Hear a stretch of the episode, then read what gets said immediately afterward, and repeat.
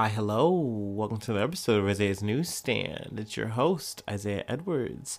The date is June 23rd, 2023. Hopefully, this episode finds you well, in good spirits, and high hopes. As for me, I'm doing pretty good, feeling great. So, yeah, two thumbs up. We're loving it. Ba da ba ba ba. Let's see. I don't have anything to report on the food corner. I'm gonna hopefully go get some food or something after I, uh, you know, wrap up this episode after some podcasting. But overall, things are good. You know, it's been a long week, a little stressy, a little stressy spaghetti, but we made it to the weekend, and I'm excited for that. but yeah, hopefully you're gonna have a great Friday Friday. Happy Friday for you. Uh, you know, whenever you're listening to this, wherever. But yeah, enough about me. We can go ahead and get into some news. Let's see here from the BBC News Greece boat disaster. 350 Pakistanis were on board, minister says. So this news kind of um like it almost fell through the cracks for me uh, I know we you know we talked about the whole OceanGate submarine situation, but then prior we've also talked about other situations with Greek boats essentially you know potentially doing something untoward or not doing enough in situations and that leading to migrant ships literally sinking and people dying. So I saw this and I thought it was the same thing because it was Greek boats, people died. So I was like, okay, I don't want to like do a redundant news thing. I don't want to cover the same thing twice. But then I realized like, oh, this is a whole other thing. So I wanted to cover this at the top of the episode. Uh, let's see here. At least 350 Pakistanis were on board a packed trawler that capsized off southern Greece on the 14th of June, Pakistan's interior minister says. Um, they were able to identify um, families via like DNA tests. Um, also, Egyptians and Syrians were also among the hundred uh, hundreds of migrants who are feared dead. The official death toll remains at 82, while 104 survived, including 12 Pakistanis. Uh, now, kind of from what I've gathered from reading this article and then listening to uh, the BBC World broadcast, uh, gr- like the Greek boat noticed this ship. I think it had to like do a pickup of um, some passengers in the Libyan city of Tobruk, and um, I mean this boat is very packed. Like it's edge to edge, wall to wall with people it's very noticeable out on the water. So, you know, Greece has noticed it. This boat has noticed it, and they don't act. And I believe their response and reason why was, well, it it fell into Libyan jurisdiction, so we left it to them. But by the time they go back out into the water, then you know, this boat sinks and just no one's doing anything while it's stuck out in the water, not moving. Uh, I believe like several hours go by. So, I mean, you can say the onus is on Libya here. You can say the onus is on, you know, Greece. Both. I don't care. In a lot of situations, like, I don't, I don't really care how you slice it or what to divvy up blame. It, something could have been done here. And it's very frustrating to constantly see Greece making headlines over the same issue time and time again in just just a short amount of time like this year. And I am imagining this is not a new thing. This is not um, fresh behavior, if you will. And you know, yet again, of course, they do you know lock up some smugglers. Uh, let's see. Uh, more than 20 suspected human traffickers have been arrested in Pakistan since the disaster. Um, let's see here. Yeah, but they didn't. Um, shipping data suggests the fishing vessel was not moving for at least seven hours. Um, I don't know. It's just frustrating to see the reaction that we would rather focus on the people who are, you know, doing the smuggling, the traffickers, whatever terminology um, these officials want to use. But they want to punish the people, and and I get you know the idea of punishing smugglers. Essentially, these are people making you know a lot of money here, so like these are the bad guys. So if we get these guys, we stop it, we we change everything. No, people are still going to want to cross. They still are going to want to make the effort because they want an opportunity to have a better life.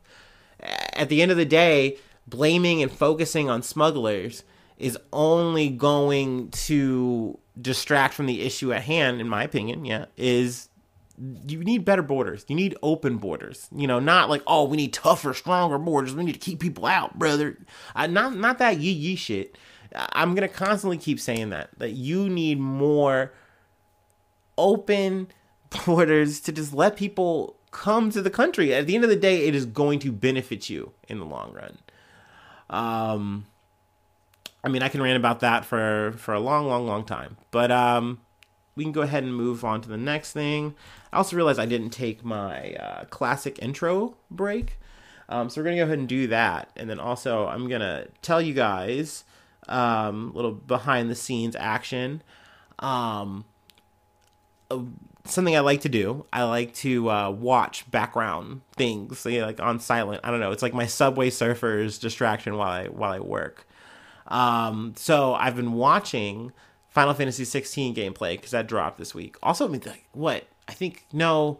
The beta I think is like closed. It's like a closed beta, but it's crazy that like Mortal Kombat is also a thing. Sorry, we're just shifting into game corner here, but um, Final Fantasy 16 is dope. It is really cool. I I'm enjoying it. It's playing like a movie. So if I sound distracted or what have you, that that's that's my simulation in the background fucking me up. but speaking of stimulation,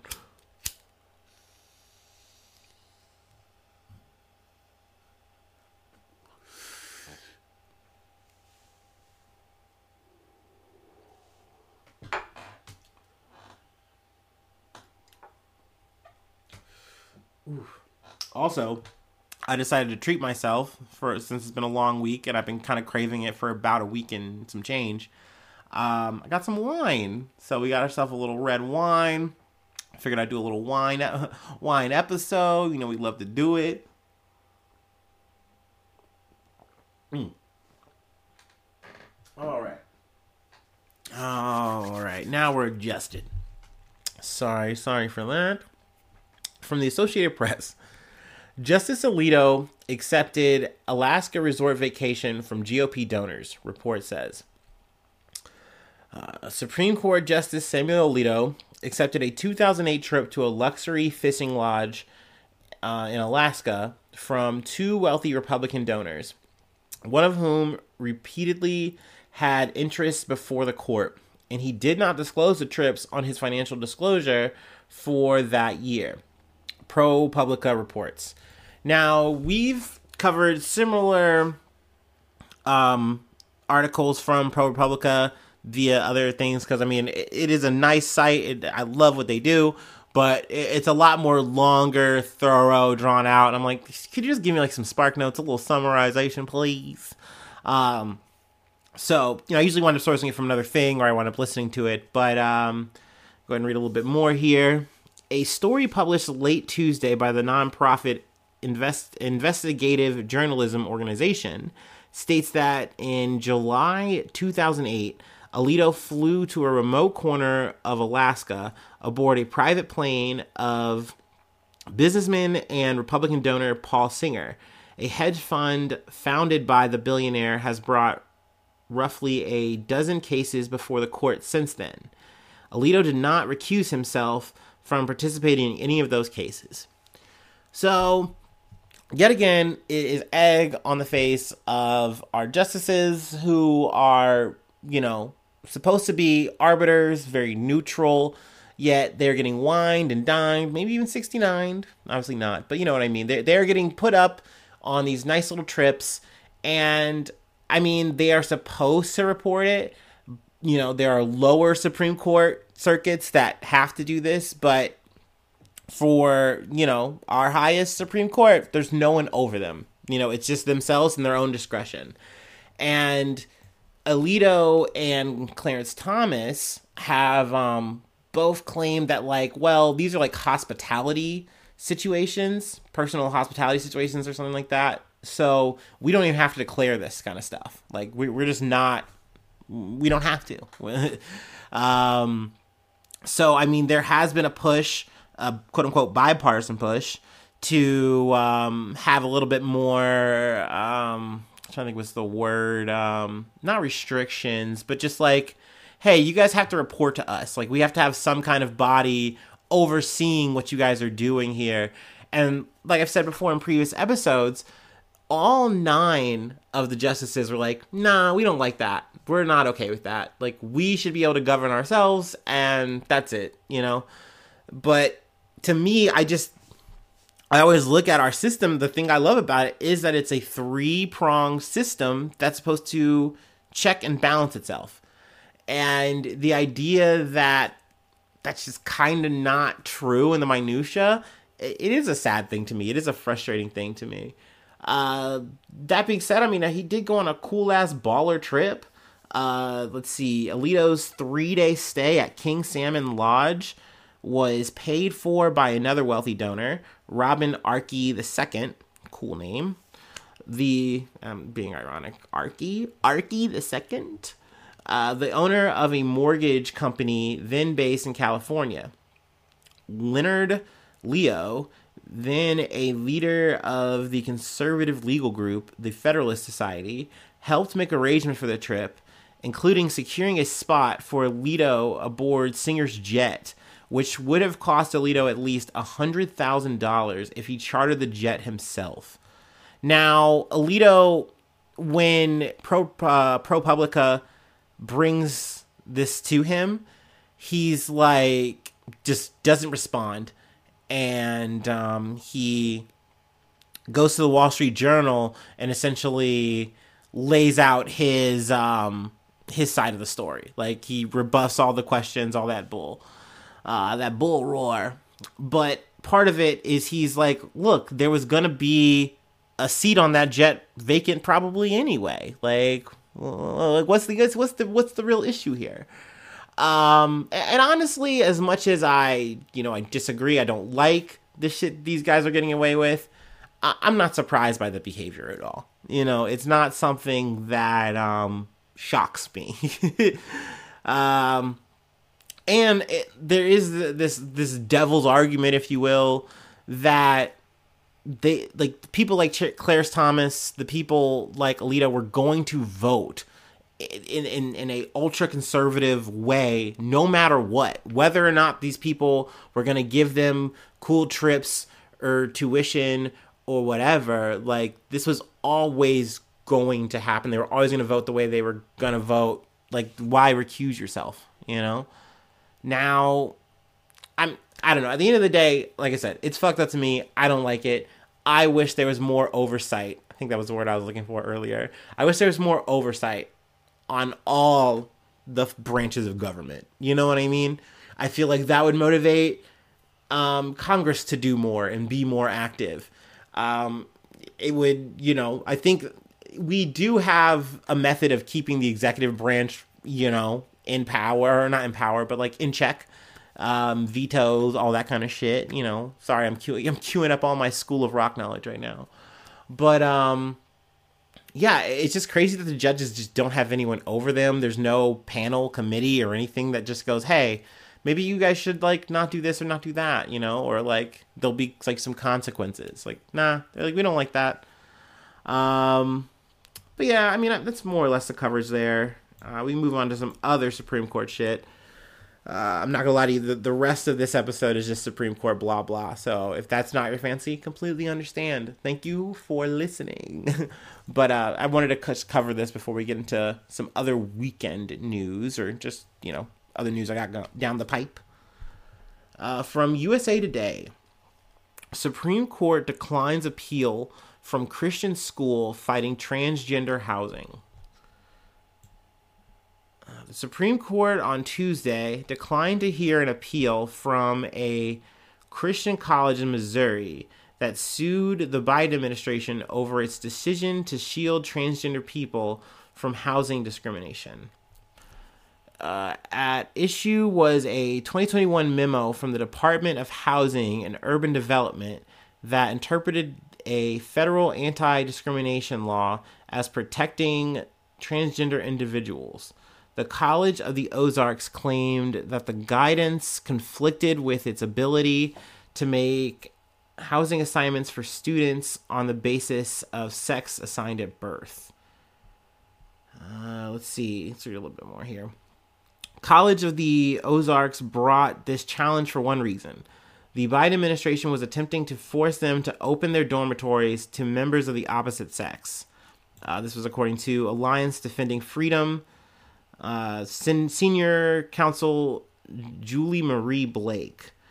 Uh, though the High Court chose not to review this case, we are hopeful it will soon take up related cases.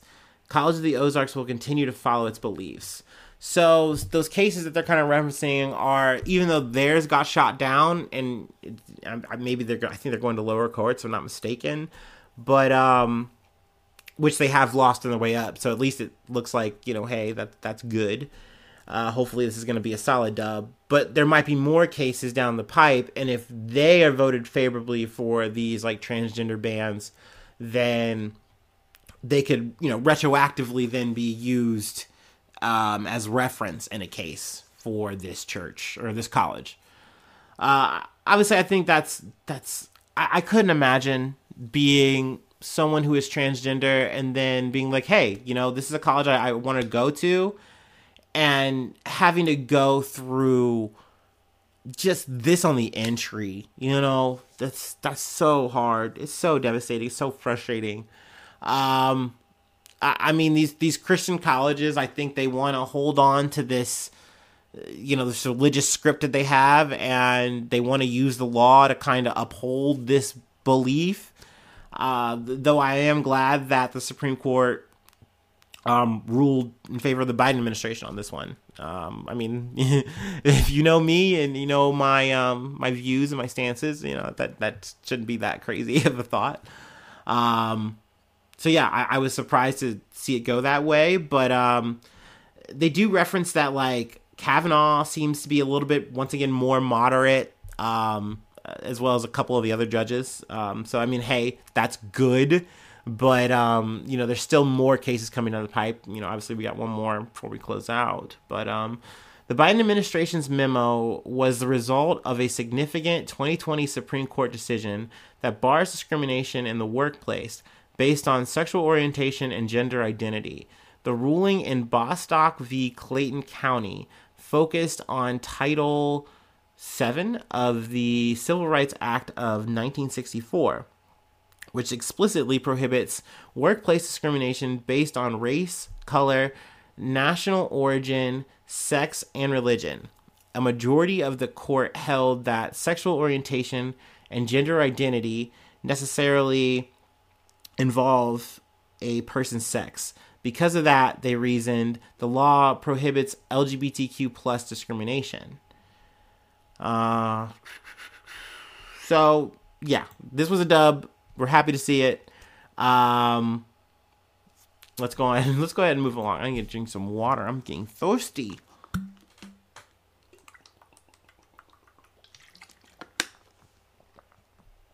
Oh, all right, all right, all right. Actually, yeah, we can go ahead and just uh, pick my last break too on top of that combo.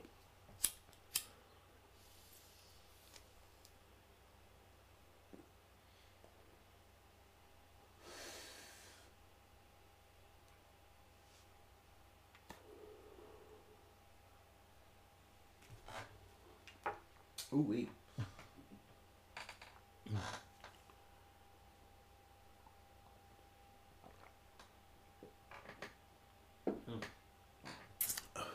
All right, all right, all right. Our last story comes from the Los Angeles Times. Supreme Court upholds Biden immigration uh, enforcement plan, tosses out Texas lawsuit. The Supreme Court on Friday, excuse me, upheld a key part of President Biden's plan for targeted immigration enforcement, ruling the administration may focus its effort on arresting and deporting those who pose a current danger. Oh.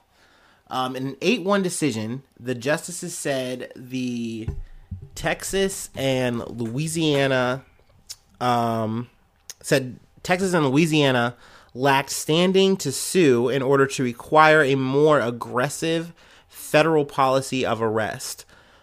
Writing for the court, Justice Brett M. Kavanaugh evoked a conservative principle that judges should not make government policy through politically driven lawsuits. Moreover, enforcing the immigration laws has been understood to be the job of the executive branch, not the courts. So, I mean, this is kind of, you know, talking yet again about who has what power, who can kind of oversee what. So, once again, I mean, this is the kind of nice thing to hear conservatives kind of talk. Like, they'll they'll use the constitution they'll use the laws that are in play to be like hey this is why you shouldn't be bringing this to us. Um i think they also say some kind of rigmarole of like you guys aren't being harmed or anything directly so you guys can't even make the lawsuit. Like it's kind of like frivolous or whatever. Uh, i might be getting that wrong but i just kind of want a shortcut here. But uh, i mean it, it's surprising to see them rule in favor of the Biden administration. I think that's the quote unquote W here. But uh, I feel like that's a moderate way of looking at it. I think we've looked at how Biden has handled the immigration problem, quote unquote, and it's been dog shit. It's been absolute dog water. Um, you know, Greg Abbott is doing burnouts in his fucking chair about it, but at the end of the day, it's you cannot get draco- more draconian. Like, I, I mean, yes, you fucking can, obviously, sadly, but um, yeah, essentially, Abbott sees what's going on and is like, okay, fine, I, I guess we'll just handle it ourselves with our National Guard, yada yada yada. But um, yeah, I, I only see this as a partial win that just is not getting worse for our immigration policy. But it's not good. It's still not good. I still would love to see changes, but I highly doubt that we will with this president. Um, but yeah, that that's that's about it. That's all we really got for this episode. Um, I thank you so much for tuning in and listening to me whine. Um, let's see if you'd like to help out, support the effort patreon.com slash Isaiah News. You can become a newsie today. I will shout you out at the top of every month. That's coming up soon. And uh, I will also um, shout out any projects, anything you'd like me to shout out, you know, what, what have you. Um, I, I do birthdays, you know, whatever. I mean, it's almost like I'm like a like a amateur little cameo experience. If if you want, I mean, I'll, I'll do it for five dollars. but uh, let's see, free ways to contact the pod. Uh, Isaiah News One at gmail.com, Facebook, Twitter, Instagram. If you are not subscribed, please subscribe to the YouTube. Yeah, thumbs up if you are listening on the YouTube. That'd be cool. Yeah, feel free to rate the podcast, uh, hopefully favorably. I'd like that. That'd be nice. Good feedback's always great. Um, you know, if you're on Apple or let's see, Spotify. Yeah, Spotify. You know, my my mainstay, my stomping grounds. Um, so yeah, that's the episode. I hope you're gonna have an amazing day, night, whichever time it is for you listening now. And hopefully, I see you soon for some more good news. I love you. Bye bye. Mwah.